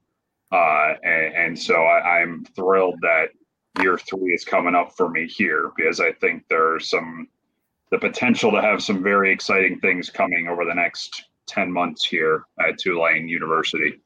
The number 23 ranked Tulane Green Wave. Yeah. And uh, by the way, Alan Vick on the Chris Edwards situation, real quick. This young man simply made a mistake. Chris is a tremendous broadcaster. I certainly hope he's able to put it all this behind him and work his way back up the ladder. If talent matters, he will be able to do that. Unfortunately, in the broadcast industry, as many and any walk of life, this is going to follow him for a while. Hopefully, he can overcome this and have a long and successful career because he certainly has the ability, no doubt, Alan. And um, you know, hey, um, I would say to every uh, person at the administration at ECU, um, they're not perfect. Um, we don't have we, we've done many shows where they're not perfect, and the same thing as far as Playfly, uh, Playfly has been a huge disaster. So um, I'll say that publicly because no, I'm, Corey, I'm sure Corey is just cringing right now. I know. I know. So, so I have a I have a great segue here for Corey. So we sure. can get off. Learfield, I'm a proud Learfield employee. There you go. Yes. so we had Learfield until a year ago. I love Learfield. Miss Learfield de- de- dearly. So so I'm changing topics, fellas. I'm changing topics. Uh, yes. I was thinking of you a few weeks ago, Corey. I, I saw a quote from Caleb Williams, the quarterback of USC, and I'll be honest, it really kind of pissed me off. Um, Caleb Williams quoted on why Tulane beat USC in the Cotton Bowl. He says, "We didn't want to be there." Now, I thought that was the most uh, unprofessional response I've heard. Well, here in yeah. a while. What did you happen to catch that? And what are your thoughts? No, uh, that actually did not cross my radar. Uh, shockingly, not a lot of USC uh, folks are interacting with Tulane folks over the last six months or so. Um, no, I mean eh, that's. I mean he's lying. I mean, and he knows he's lying. Um, he had an unbelievable game, and for him to say that he didn't want to be there after the type of game that he had, exactly. Uh, is bullcrap. Um, yep. Look, I, I want to go after a kid here. He is a kid, but um, no, I, I mean, probably makes more money than you, Corey. Go after him. That's that's a valid point. Kyle. He does probably make a lot more money than I do. Um, I mean, it, it, if anyone watched that game and thought that USC was in one of those types of moods where they they were that close to a playoff. They they biffed it in the conference title game, and then they were stuck playing a, a little Tulane. Um, that I, I, don't know if you could have watched that game and thought that. Um, they led for 59 minutes and 53 seconds of yeah, that. The last game. seven seconds, they didn't want to be there. Yeah, uh, yeah, just the last seven seconds. Um, I mean, the the things that Tulane exploited on them defensively, a lot of teams exploited on them all year. They lit up a very good Tulane defense. They lit us up. Um, they did that to everybody this year. You know, the the, the question heading in was whether or not Caleb Williams is even going to play because of a slight ankle injury. Well, he played. He made it very clear in December that he was going to play that game. He was determined to play that game and end the season right. Um, so if he did really come out a few weeks ago and say uh, he didn't want to be there, uh, he is absolutely lying. There's no two ways about that. Yeah, and what does it really matter? I mean, honestly, uh, he can say what he wants to say. The result still stands.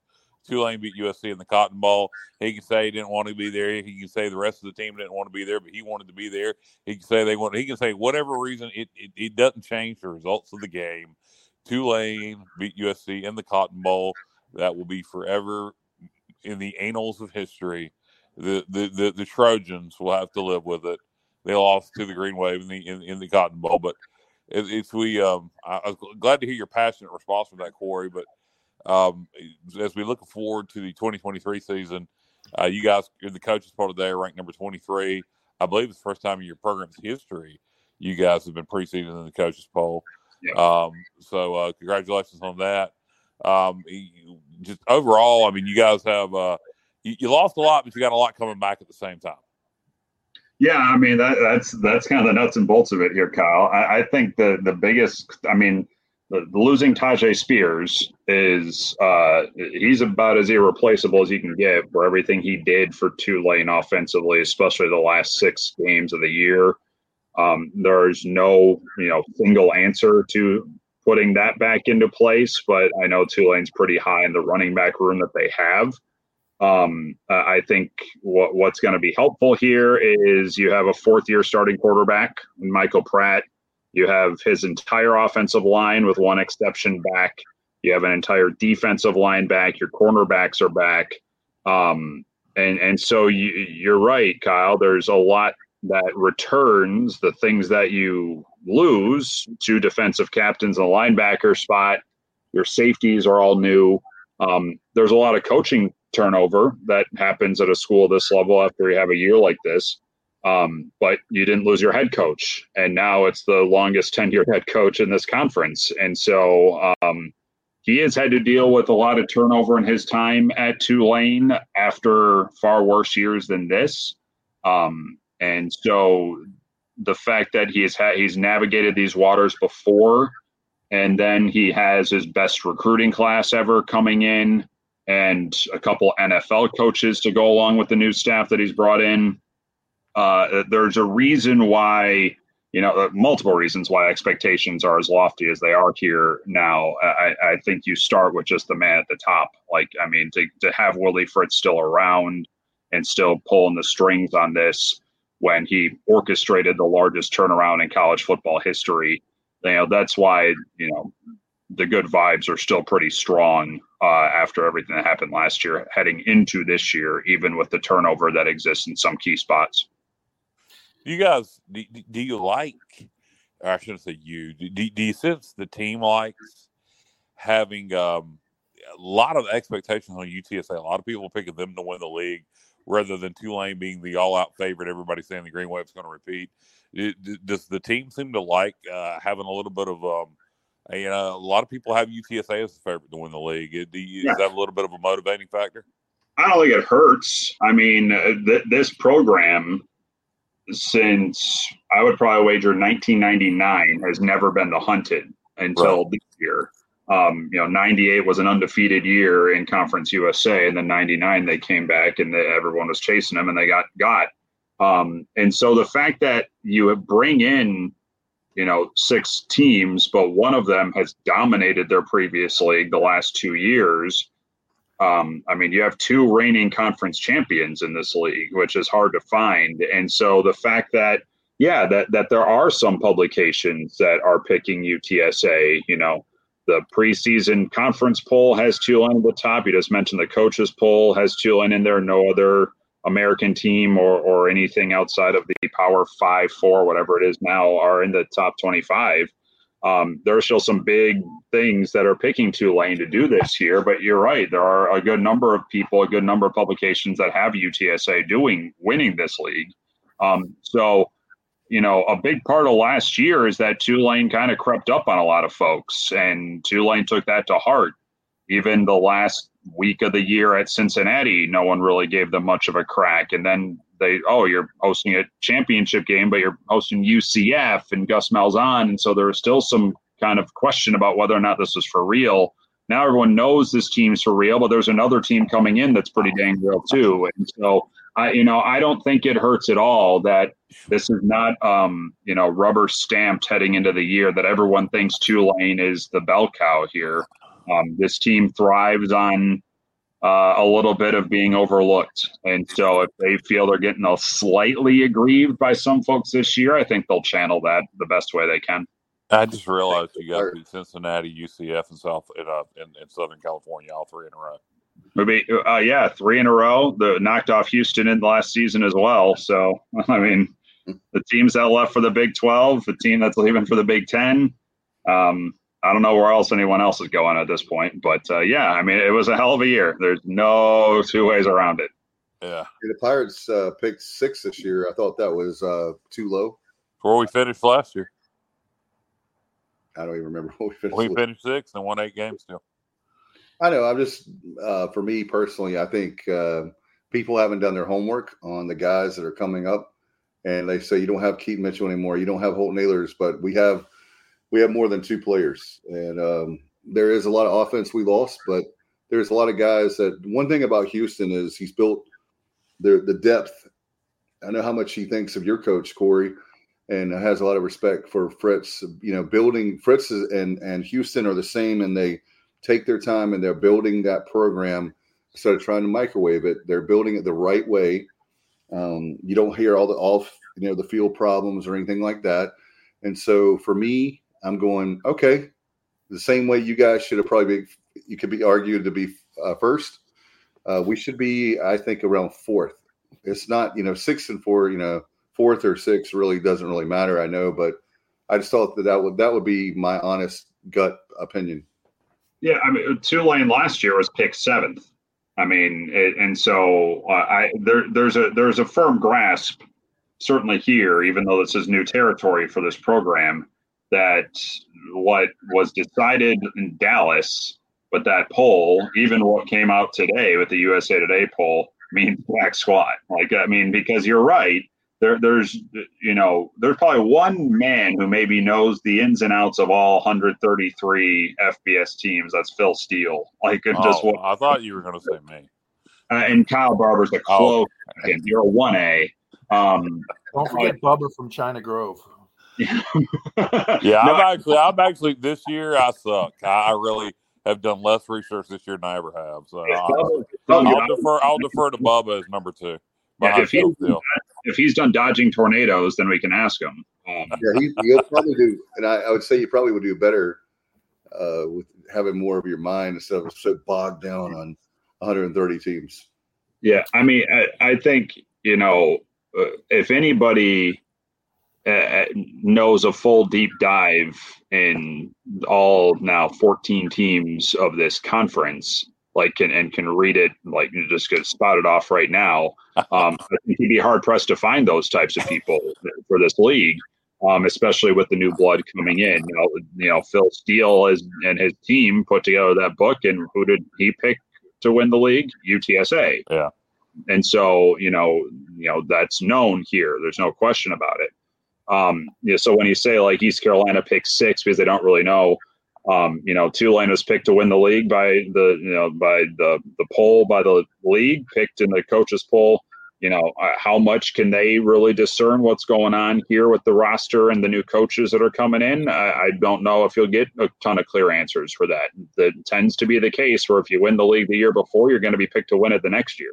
Um, Willie Fritz even said that in media day. He's like, all it means is we won it last year. Like that's all he did. And so um, and so it's, I mean, it, th- this league, I think we've seen now, and what we're starting 10 years of it.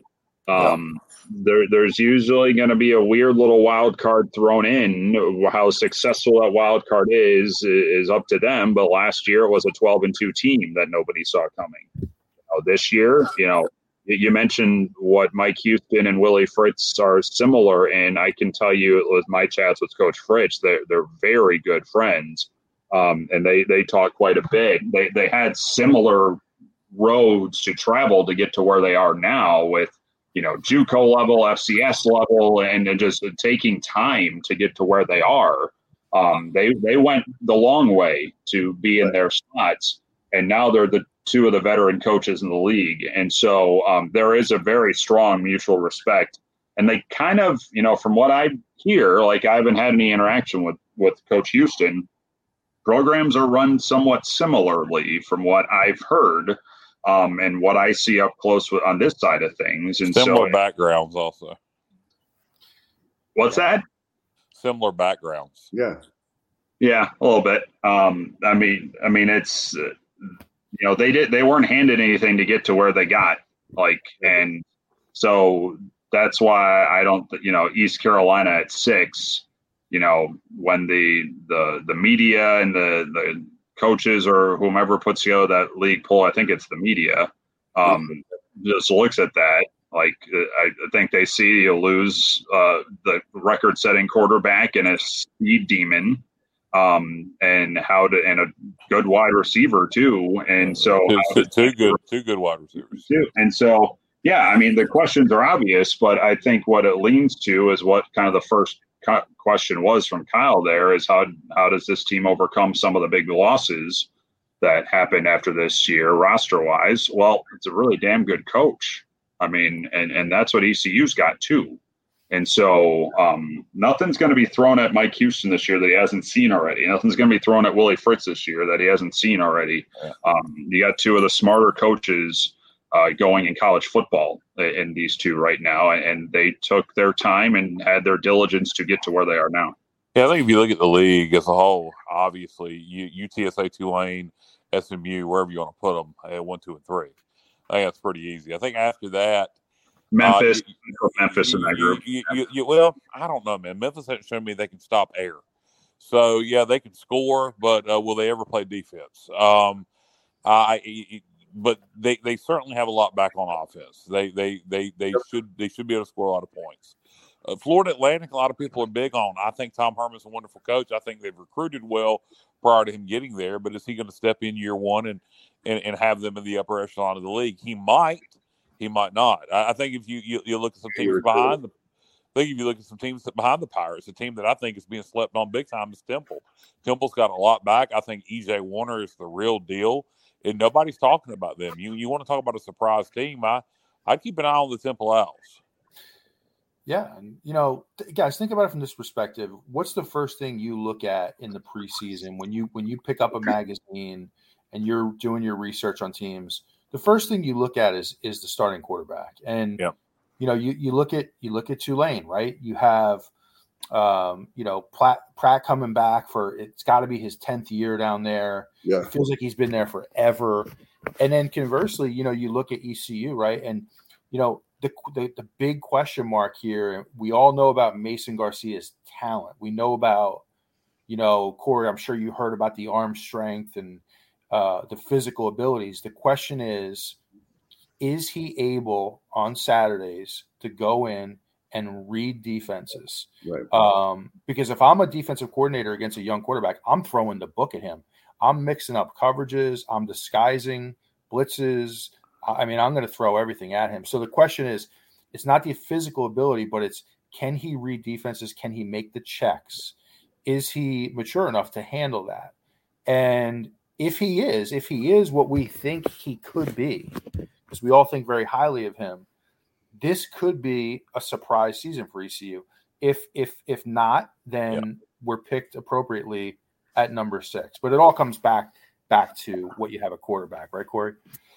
Totally. I mean, that's why um, that's why I put Memphis kind of in that upper tier because of, of Seth Henigan and what he can do um, and what he has shown in his time there. Um, and, and, I also get the sense just whenever we see Memphis and, and the environment around there and the uh, the the intense focus on Ryan Silverfield. Um, this is kind of a, a, bit of a make or break for them. Uh, on top of what they're trying to do, just uh, you know, athletic department wise and and fundraise and everything there. Um, we've seen a lot of schools, a lot of programs in the, league, and a lot of sports kind of make changes in hopes of kind of bolstering fundraising goals. Um, and so I think that's why Memphis, you know, th- there's going to be a lot on them. It's how they handled that, but they got a stud quarterback to help lead the way there. And, and th- that's why, you know, I, I like throwing Temple into that mix. We never see Temple here. I have not seen Temple since I got here. They're not on our schedule this year. Like, I don't know when we'll ever see Temple on our schedule here at Tulane. But I mean, it's, it, it starts there. It's, and it's the, the mix of, What's your quarterback situation? How many reps does he have?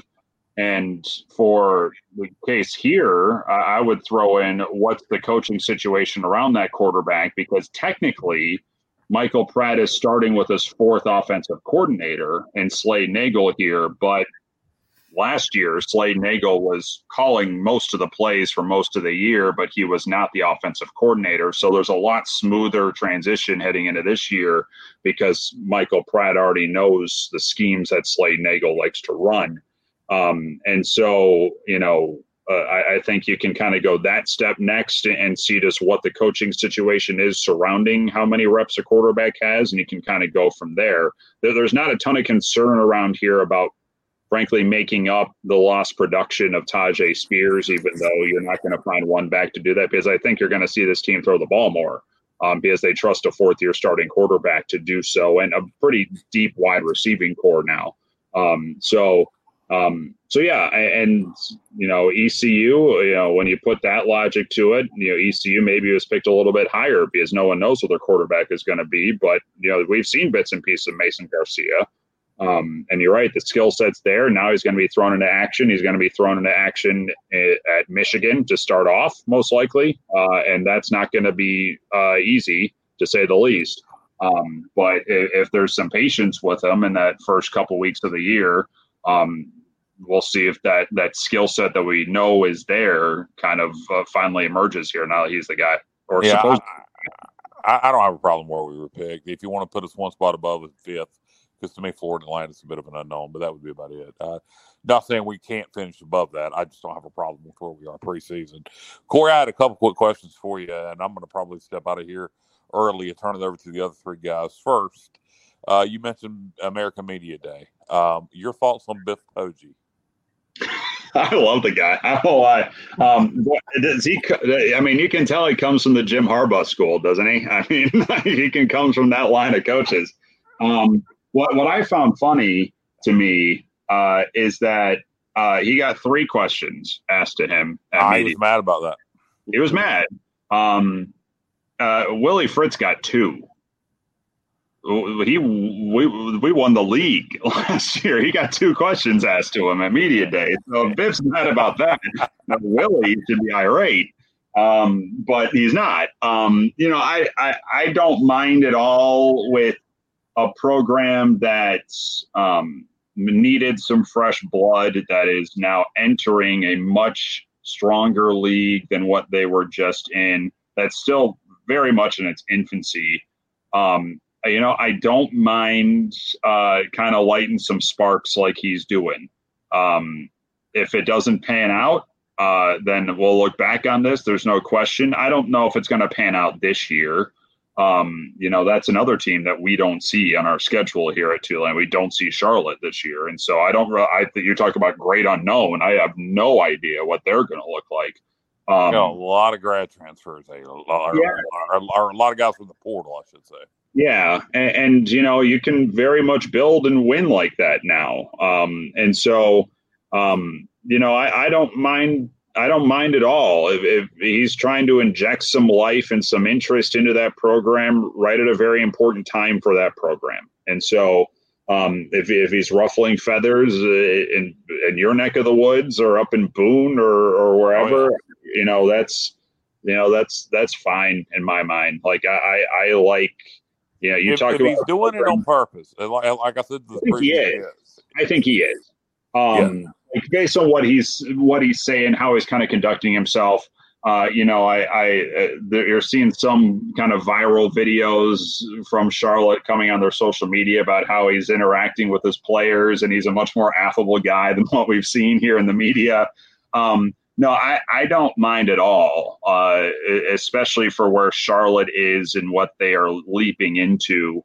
Um, someone trying to kind of captivate a little bit there and, and, draw some focus to them if if the wins and the losses uh, don't work the way that the 49ers would like them to um, you have someone that's getting focused you have someone that's getting attention and, and in this day and age of uh, just how quickly guys can switch around and, and bounce around at programs and how quickly schools bounce around to different conferences and in this weird age we live in now um, you're fighting for eyes you're fighting for ears and um, he's doing it, and, and I, I don't mind at all what he's trying to do. He will have to back it up at some point. I don't know if it's going to be this year, but um, it will have to come in wins and losses. But um, if you want to kind of make a name for yourself, make a name for Charlotte right now, uh, full steam ahead as far as I'm concerned. And then my, my, my, my other question for you, and then I'm going to drop out of here, is uh, do you think there's any realistic chance that the Pac 4, Oregon State, Washington State, Stanford, Cal end up in the American? or any of the four? Because I do think there's a chance you could see Stanford, Cal in the ACC, then Oregon State, Washington State trying to decide if they want to come here or go to the Mountain West. I'm I'm so tired of this. and it's not you, Kyle, asking this. Just this whole thing. The last two weeks have been just exhausting with this. Like, and um, you know, I, I, saw pop up today that maybe the AAC is trying to, you know, is doing some due diligence on this, and I saw the the report about the ACC and and the Bay Area schools. Um, we're losing the plot with this bad. Um, like I, I, I think it, to see what's been a overwhelmingly negative reaction to the last really the last week. I don't know if anyone really looked at Colorado jumping back to the Big 12 as like a like a seismic catastrophe. Right. Um, right. but I mean, with like where in the world are we thinking that this is ending up here? Um, Power and, and, and the, you know the ACC now now trying to jump in here and, and lightly and was like, hey, let's let's really make this hard on everybody. Um, I, there, there's one simple answer to this, but we're beyond simple answers at this point. No one cares about simple answers. And geographical conferences and that's the Mountain West and these oh. those four remaining coming together in some capacity, and then everyone shuts up for a while. Like there's, I mean, the, the, problem with that is there's no money to be made with that, and that's why the, there's, there's, no not. money to be made with. And Stanford, Stanford, I, I, I just man, you know, and that is one way, one one one reason I think the American does have a shot. Stanford's a, they are a very arrogant bunch and they are not going to want to. There, there is, there's, I could literally besides Air Force, I don't think there's another school in the Mountain West they'd want to be in there with, but they would want to be in the same league with Tulane and Rice, and Tulsa and Navy and SMU. So that's where I do think the American, if the ACC doesn't take Stanford and Cal, nobody's going to the Pac-12.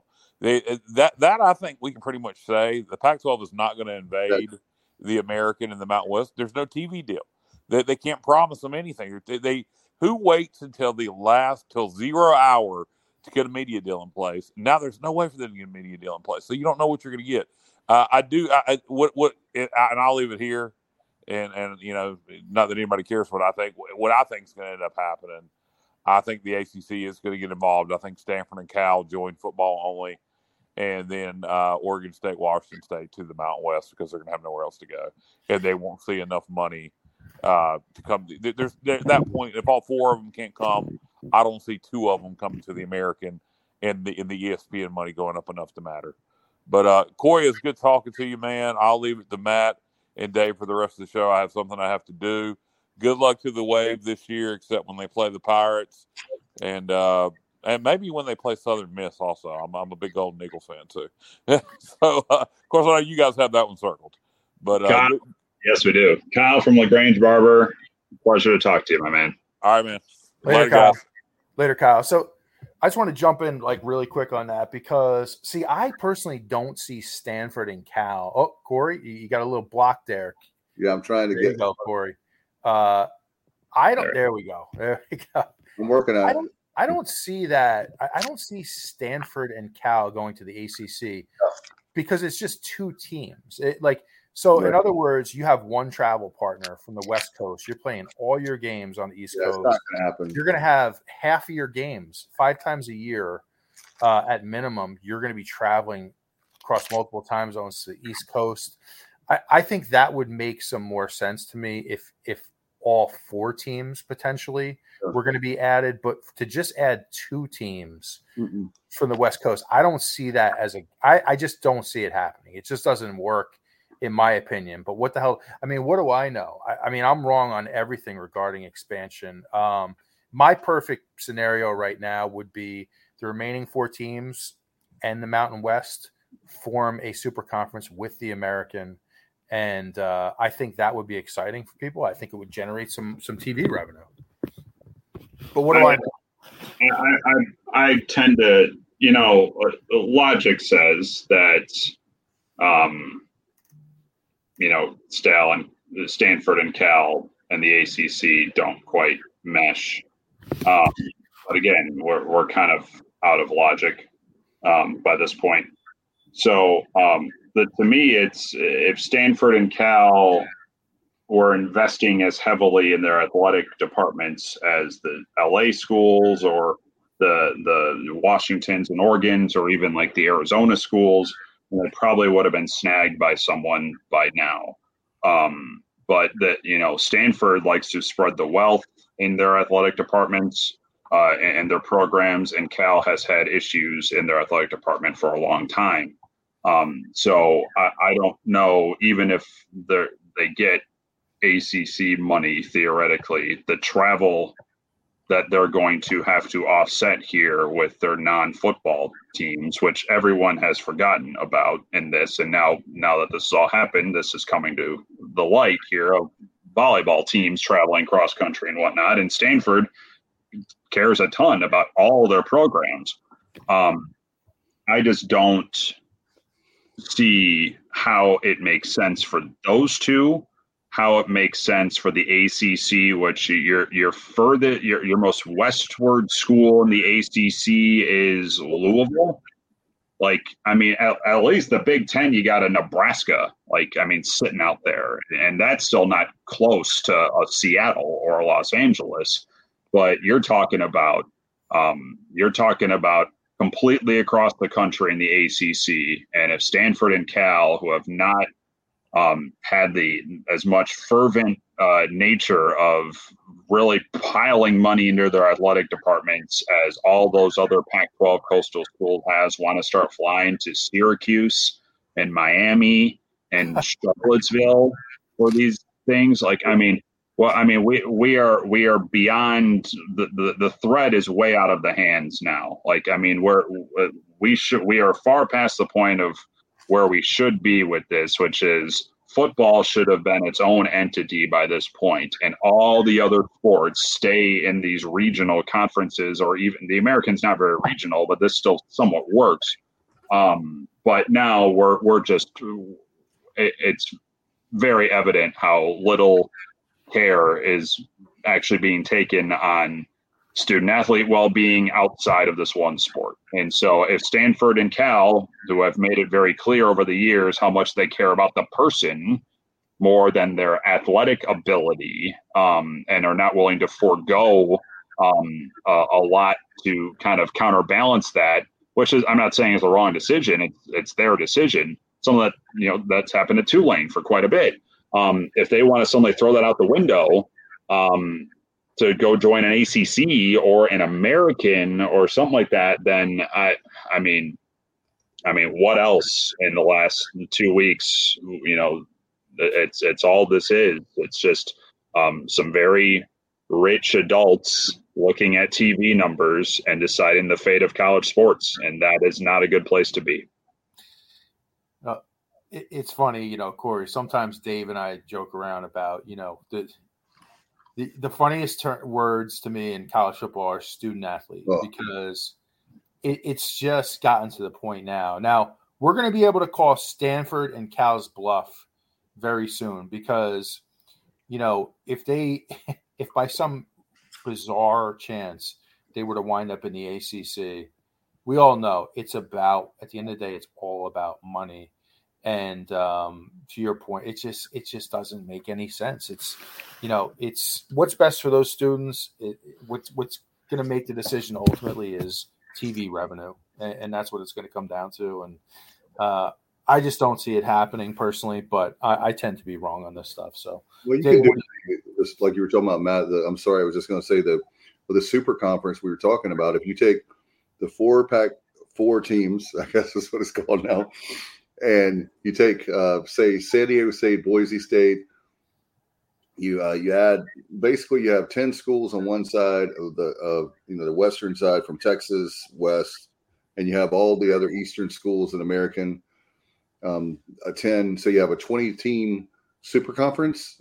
I think that would uh, definitely work, and you just have to do like a, I would say for volleyball and some of the other sports, just have everybody playing in their division and have like one crossover game where you have to come east or um, that way you cut your expenses way way down versus like you said corey makes no sense to have a volleyball team going from all the way from pullman all the way, like, all the way here to greenville into College Park, or, or, I'm sorry, you're, you're going Washington State. Yeah, Pullman to Greenville, Pullman to Boca Raton. Like, I mean, it's just um, and, and, I mean, you're right, Matt. Like the term student athlete in college football is, being well stretched by this point.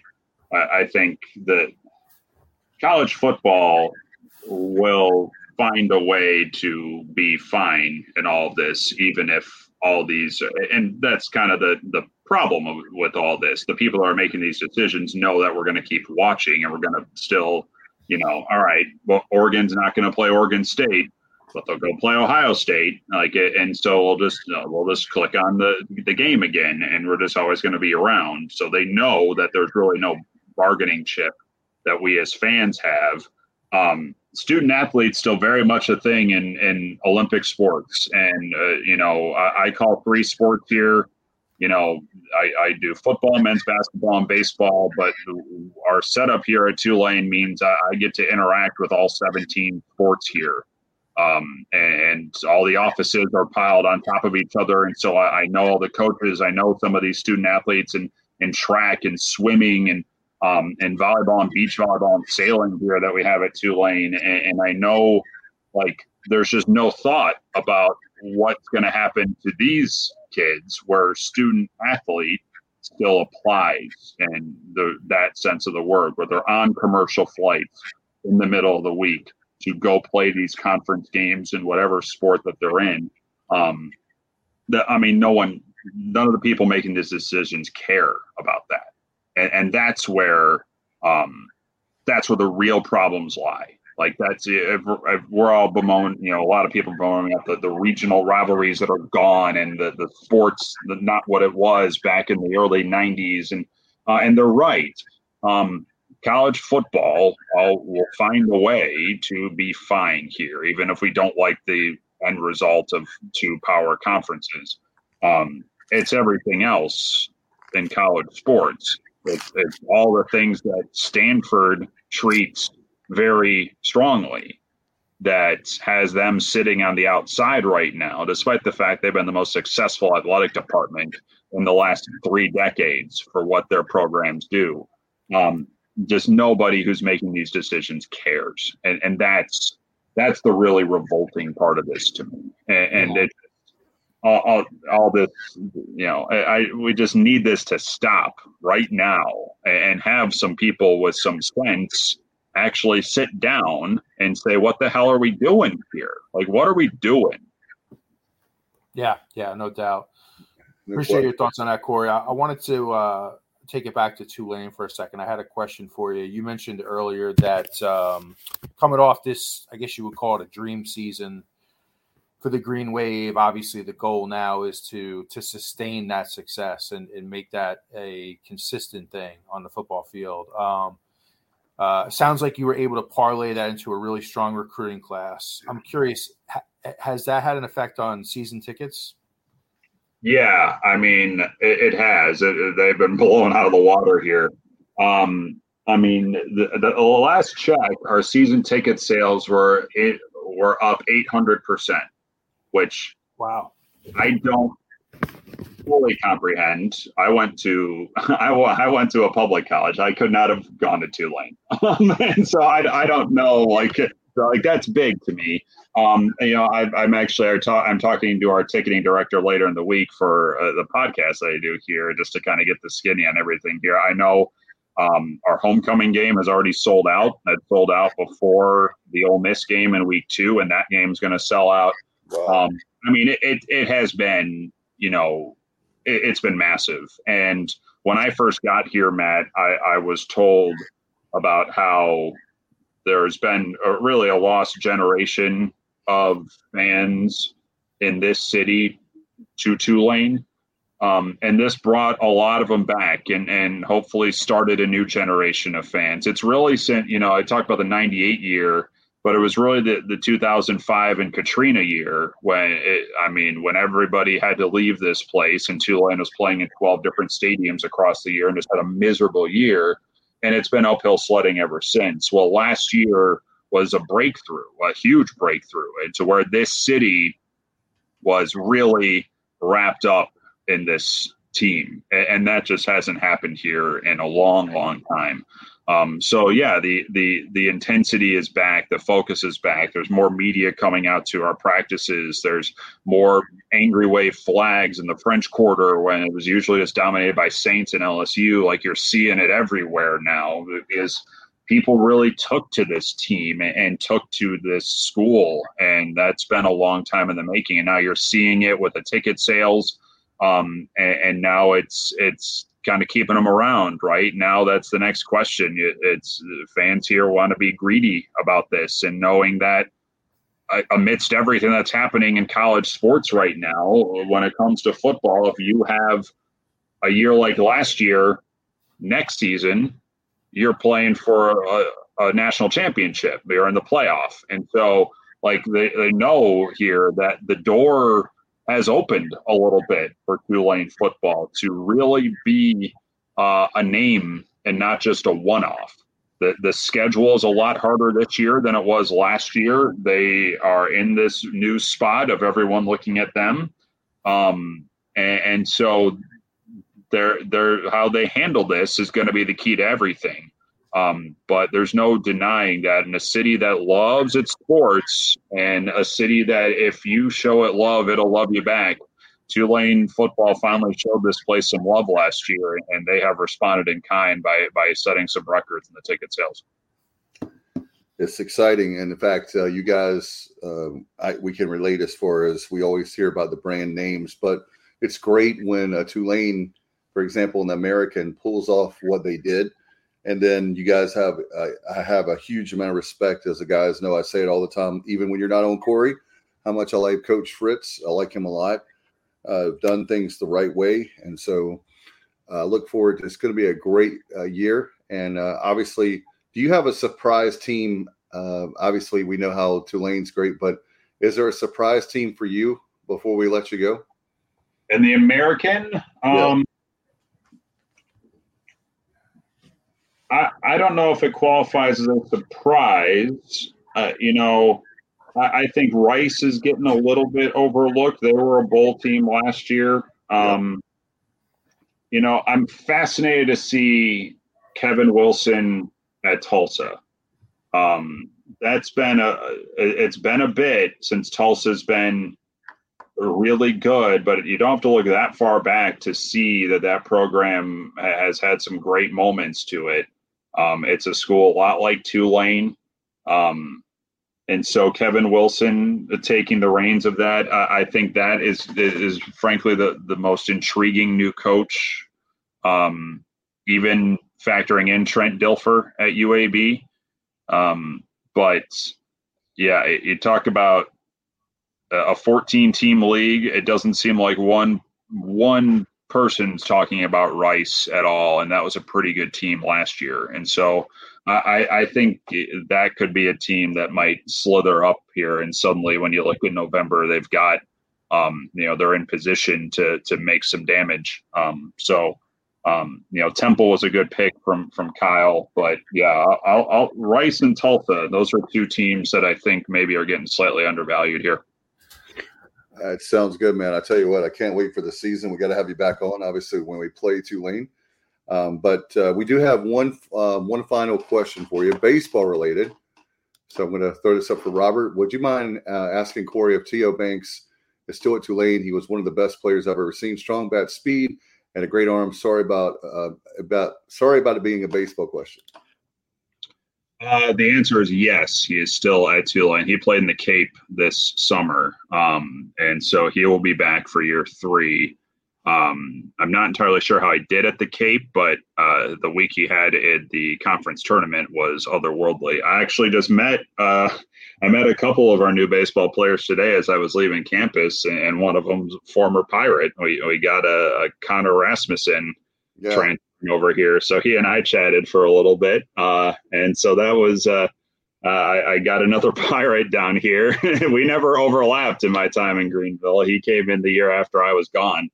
Um, but uh, but yeah, so he's down here, and um, and uh, we we talked a little bit of of ECU baseball in Greenville, living a little bit as he was baking in 110 degree heat index down here. So um, so yeah, Teo is still around. He's one of a few holdovers. They're going to be more new than old on this Tulane baseball team when they start up fall ball here in October. Um, but uh, but yeah, Teo Banks, as long as he can stay healthy. Um, I, am not sure there's a better player in this league, even though the league looks very different. We're not entirely sure what the league's going to look like in baseball next year, but I mean, that guy is an absolute stud. It's going to be great, Corey, man. How can people listen to you? I know the Varsity app, there's a lot, a lot of great things. Plus, give everybody your Twitter handle. I guess we got that up. I have to say X now. I'm so I'm I'm so over that. Uh, yeah, there. X Twitter. Um, yeah, it's it's up there along with my uh, my uh, company's Twitter right there. Nicely done. Adult Learfield will love that.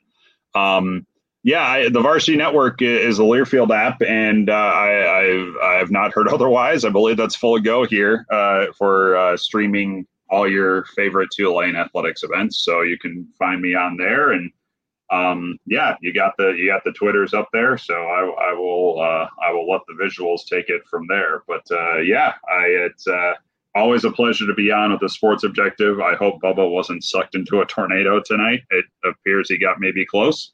Um, so uh, hope uh, all is well on that front because uh, I like Bubba and I prefer he not be uh, leveled by a tornado. And no, uh, yes. Bubba's indestructible. He's yeah, uh, he's been messaging. He's uh he was he's, he's doing all right. He's safe. Thank God.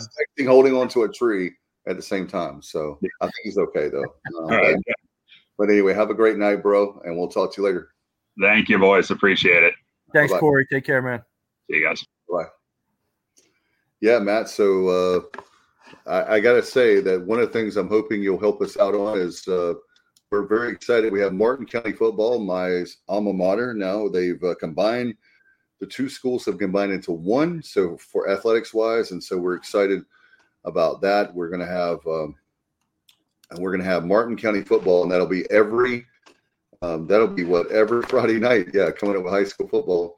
So we're looking forward to doing that. And I know that uh, you're a football junkie like us. We were, we're looking for sponsors, so people want to do that. But a legendary Harold Robinson, Matt's going to be my uh, play. Uh, I'm going to try my best at play by play, and uh, he'll do better. I'm sure he'll do better at the analysis than I will play by play. But our good friend Charles Smith, also Bubba, is going back in the TSO studios, and maybe you will too. But uh, we're looking forward for a great broadcast, and um, I know it's going to be fantastic. That's awesome, and uh, you know I think it's going to be a great addition to the show, and you know, bottom line, Dave, is football is is right around the corner now, and uh, oh. you know, like I said last week, I'm trying I'm trying not to wish my summer away. Like I want to enjoy, yeah. I want to enjoy these. We don't get much nice weather up here in the Northeast, so you know, it's just a short time we get. So I'm going to try to enjoy these last few weeks, but you can be sure, like when August 20th rolls around, I'm going to be in full uh, college football mode, and uh, you know, uh, I think I'm excited about uh, the programming we have this year. I think it's going to be better than ever, and uh, yeah, look at this. an awesome year. Yeah. Speaking of which, Monday nights, absolute empowerment with Coach Jeff Connors. Tuesday is our prior preview. Um, some guy named uh, two guys named Sonny and Semenzo on Wednesday nights. Yes, uh, sir. two of my favorite friends, uh, especially former football players. You guys are awesome. And here's another one people don't know about our good friend Stevie Fly, along with Kyle. That's going to be a dynamic duo if I've ever heard. Just another sports podcast. That's every Wednesday night at eight o'clock. Thursday, the Inside Slant, a weekly college football preview. We have a Pirate's Life for me. The Bubba does a great job. Saturday, Sights and Sounds. And of course, our Sunday football playback presented by L&K Custom Homes. Want to give them a shout out. Our other sponsor, uh, one of our favorites, is Porky's Backyard Barbecue. Uh, there in uh, right in Williamston. A great. Uh, I tell you what, if you haven't been there, you can do yourself a favor. Drive, make the drive to Porky's in Williamston. It's worth it. Uh, we're we have a lot of fun with uh, Mark, our good friend Mark Holiday, and thanks to them again. You know, Matt, they actually had us there for our college football preview show. They invited us. It was not.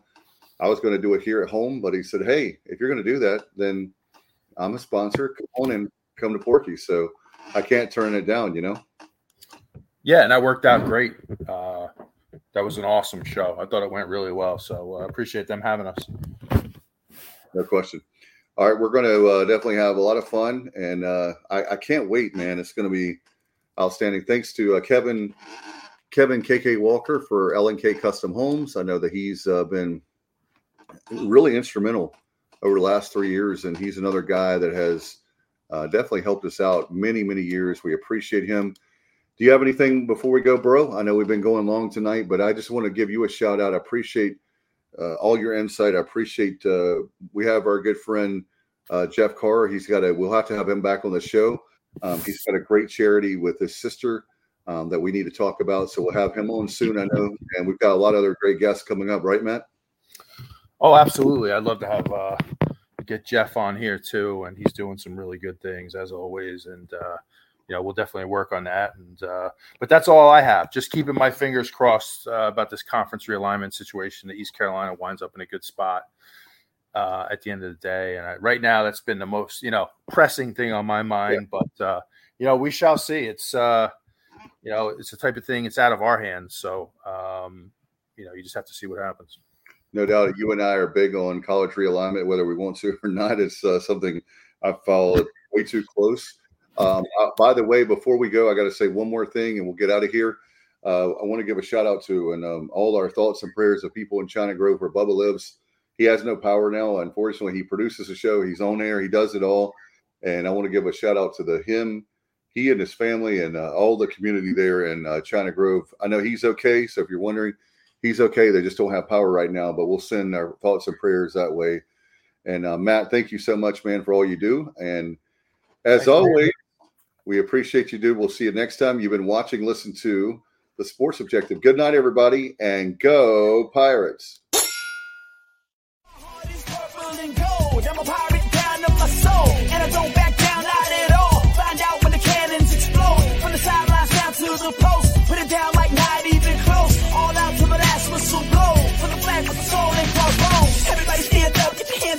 Team know that we got their back. This is our house, this is our town, our time, everyone nine copy that. Everybody in the stands go bananas, scream loud, but don't hold back. Every foot, every yard, every first down, every touchdown with the cannons blast. Get it